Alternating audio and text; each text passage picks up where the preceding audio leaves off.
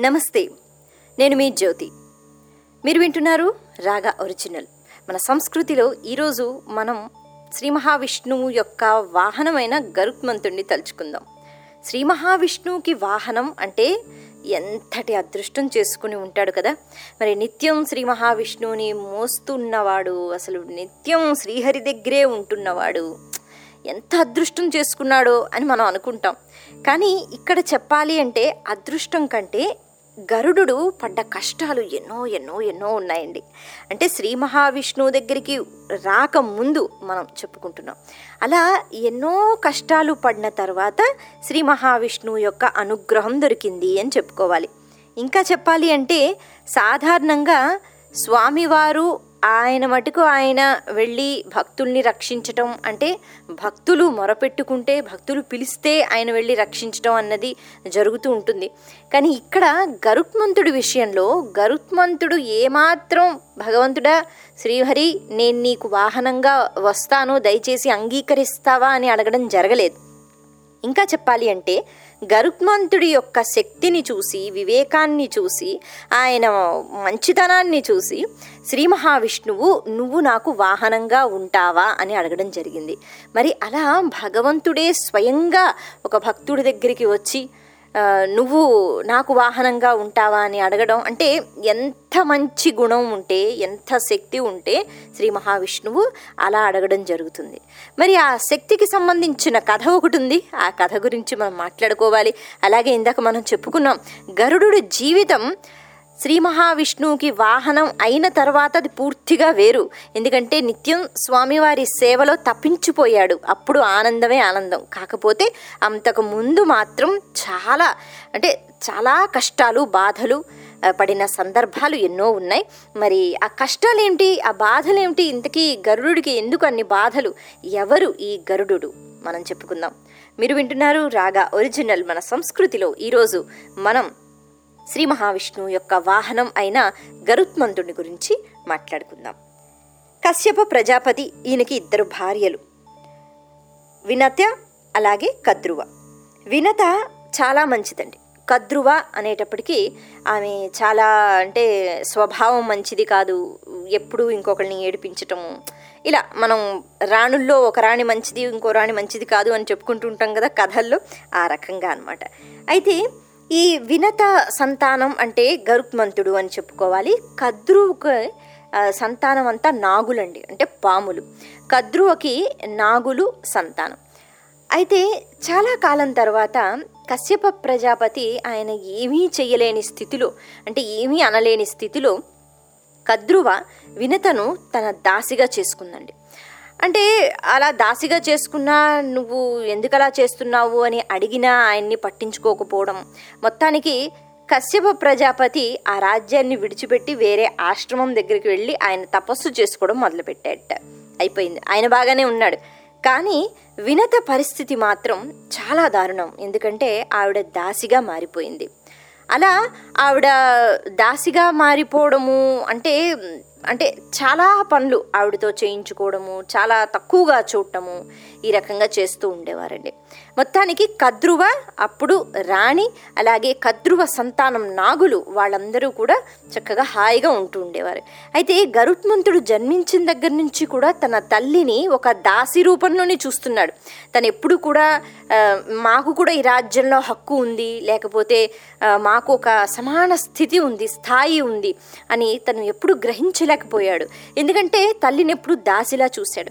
అలాగే గరుత్మంతుడిని కూడా దాసుళ్ళాగే వాడుకుంటూ ఉండేవారనమాట మరి చిన్నప్పటి నుంచి కూడా గరుత్మంతుడికి ఒక చక్కని శక్తి అండి. అంటే తన రెక్కలు తను చక్కగా విప్పి ఎగిరేడు అంటే ఎంత ఎత్తుకైనా ఎగురుతాడు. ఆ పెద్ద పెద్ద రెక్కలు అవి అటు ఇటు చేశాడు అంటే ఆ పక్క ఈ పక్క చెట్లు ఉన్నాయంటే అవన్నీ పడిపోవలసిందే. అంతటి శక్తితో గరుత్మంతుడు పుడతాడు.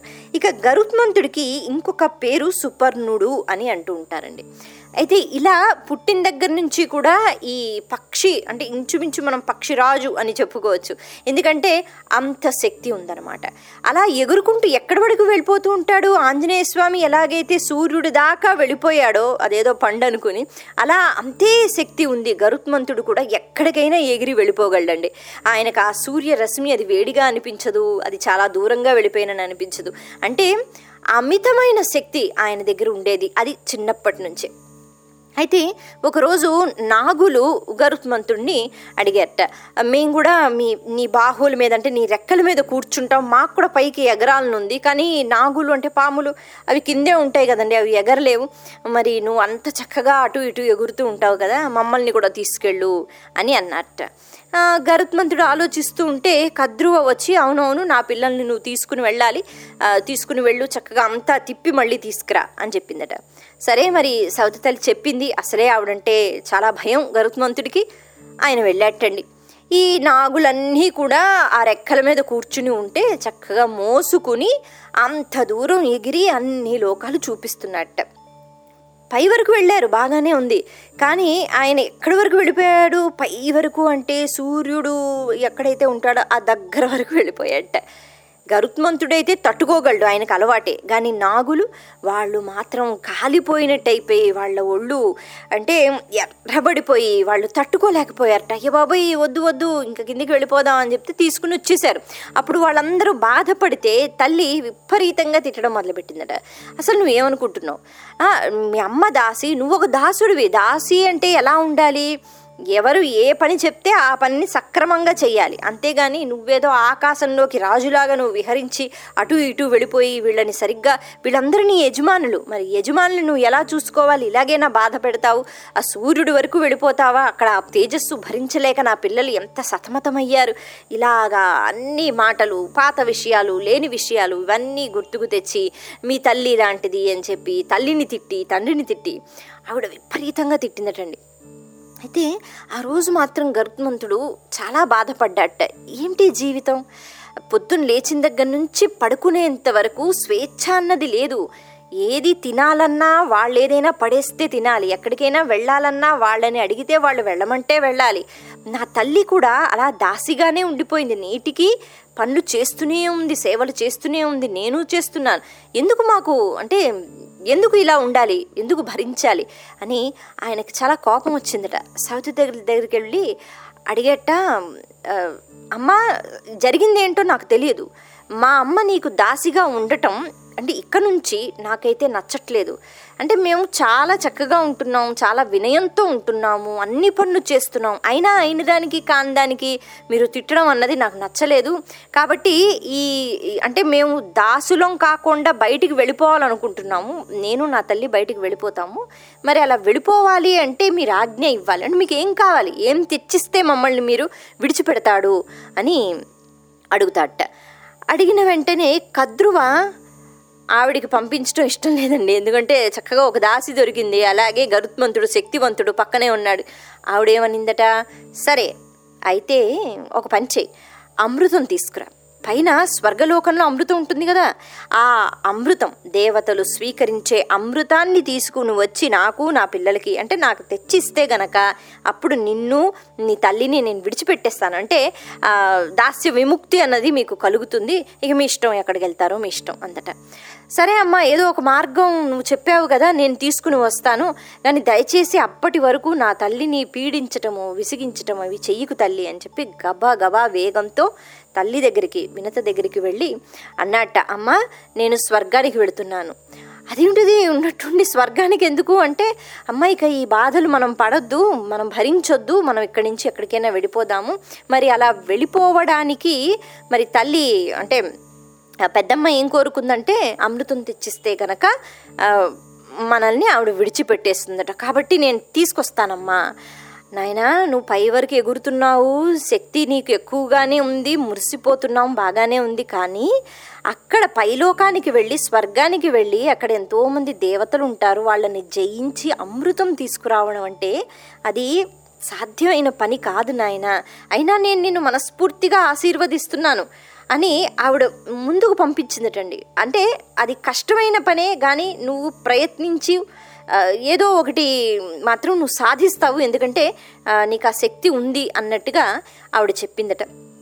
చెప్పిన తర్వాత సరే అమ్మా అని చెప్పి వెంటనే ఆవిడకి దండం పెట్టి ఆశీర్వచనాలు తీసుకుని ఎగడ్డం మొదలుపెట్టాట. అంటే అన్ని క్షణాల్లో జరిగిపోయాయి. ఆ అవమానం జరగడము ఇక భరించలేము అని అనుకోవడము వెంటనే తల్లి దగ్గరకు రావడము. తల్లి అన్ని జాగ్రత్తలు చెప్తుందండి. ఇది చాలా కష్టమైన పని అయినా ప్రయత్నిస్తే ఏమో.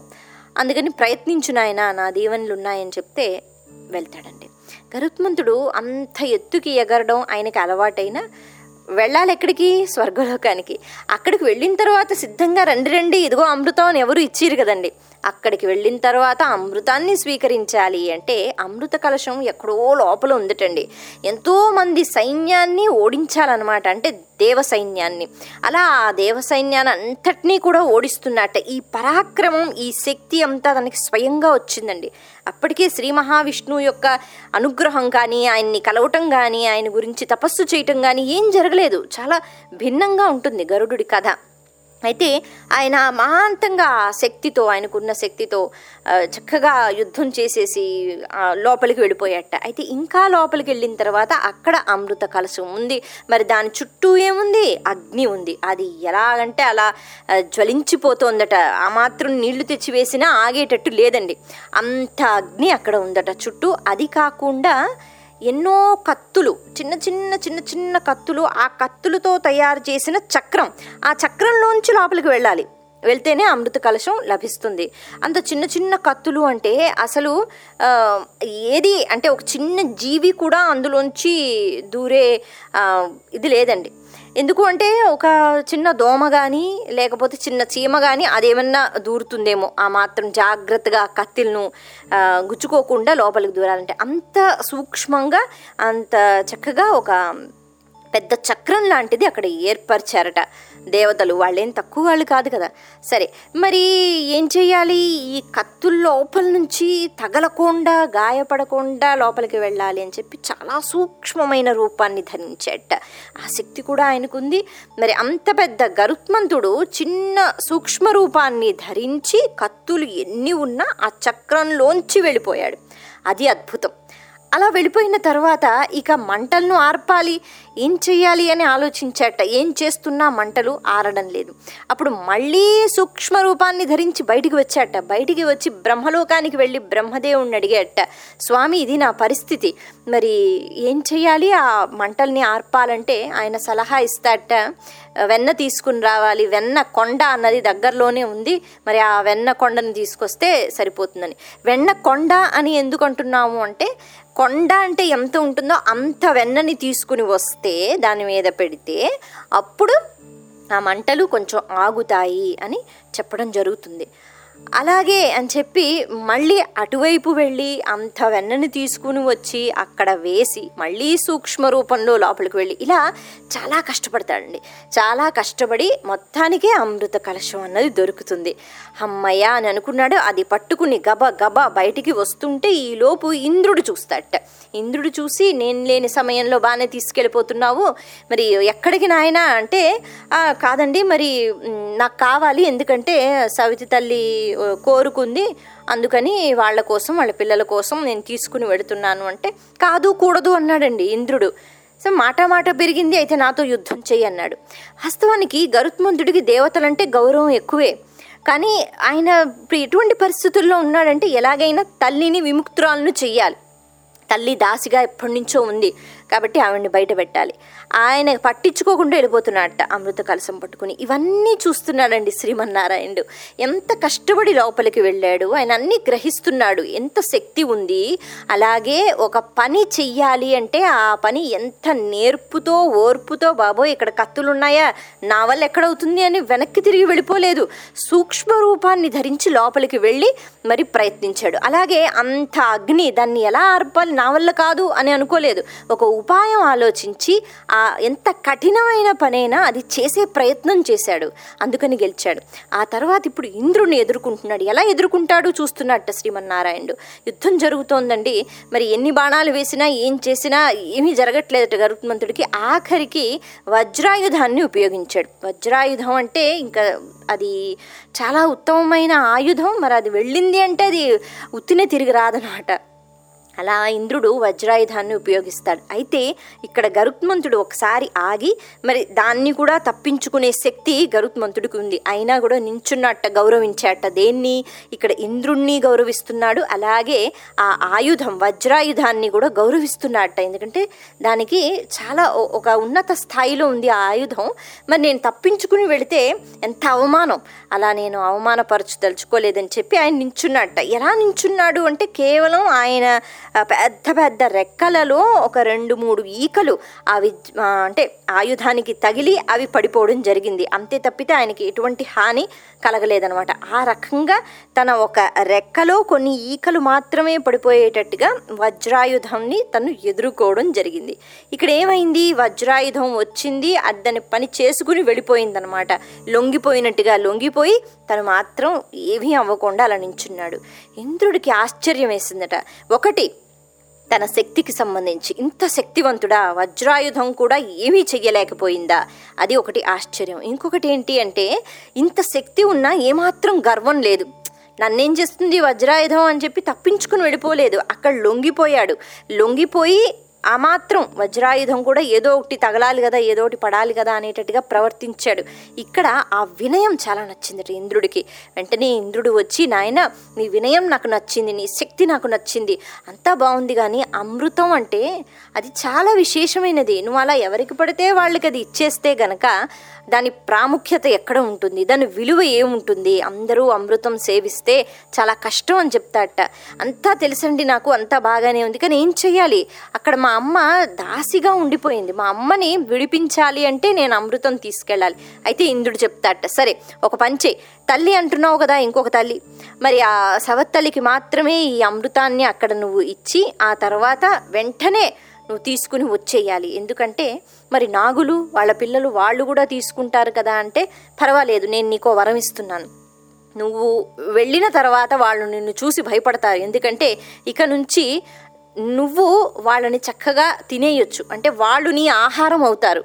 ఆ వరం నేను నీకు ఇస్తున్నాను అందుకే గరుక్మంతుడు అనేటప్పటికీ మనకి పాములు భయపడుతూ ఉంటాయన్నమాట. అలా నాగులు నీ ఆహారం అవుతాయి. మరి వాళ్ళ జోలికి నువ్వు వెళ్ళినా వాళ్ళు మాత్రం నీ జోలికి రారు. నేను ఆశీర్వదిస్తున్నాను వెళ్ళన్నట్ట. అలా అమృత కలసంతో కిందకి వచ్చి త- సవితల్లికి ఇచ్చి ఆ తర్వాత గబగబా తీసుకుని మాయమైపోయేట. ఆ రకంగా తన తల్లి అయిన వినత తన్ని కూడా బయటికి తీసుకురావడం జరిగింది. ఆ తర్వాత కశ్యప ప్రజాపతి తను ఎక్కడ ఉన్నాడో వెతికి ఒక ఆశ్రమంలో ఉన్నాడని తెలుసుకుని అక్కడికి వెళ్ళి అక్కడ తల్లిని అప్పచెప్పడం జరిగింది. ఇదంతా బాగానే ఉంది. మరి శ్రీ మహావిష్ణువు అంతా విన్నాడు కదా అంతా చూశాడు కదా మరి ఎక్కడ కలిశాడు గరుత్మంతుణ్ణి? దాని గురించి కూడా మనం చెప్పుకుందాం. ఆయన హడావిడిగా కలసం పట్టుకుని కిందకు వస్తూ ఉంటే శ్రీ మహావిష్ణువు ఆపడం జరుగుతుందట. ఆపి అన్నట్ట నాయన ఇందాకల నుంచి చూస్తున్నాను. అంటే మరి కొద్ది సేపటి నుంచి చూస్తున్నాను నిన్ను నీ శక్తిని నీ వినయాన్ని. మరి అమృత కలసం పట్టుకుని గబగబా వెళ్ళడం కాదు. అందులో ఉన్న అమృతాన్ని కొంచెం నువ్వు కూడా సేవించవచ్చు కదా నీకు దొరికింది. అసలు అమృతం ఎవరికి దొరుకుతుంది? ఎవరికి దొరకదు. అలాంటిది నీ చేతిలో ఉంది. గబగబా రెండు చుక్కలు నోట్లో వేసుకుని ఆ తర్వాత మీ తల్లికి ఇవ్వచ్చు కదా అని అన్నట్ట. గరుత్మంతుడు సమాధానం చెప్తున్నాడట. నాకు ఎందుకండి నాకు అమృతం మీద చిరకాలం నేను అలా ఉండిపోవాలని నాకు ఎటువంటి ఆశ లేదు.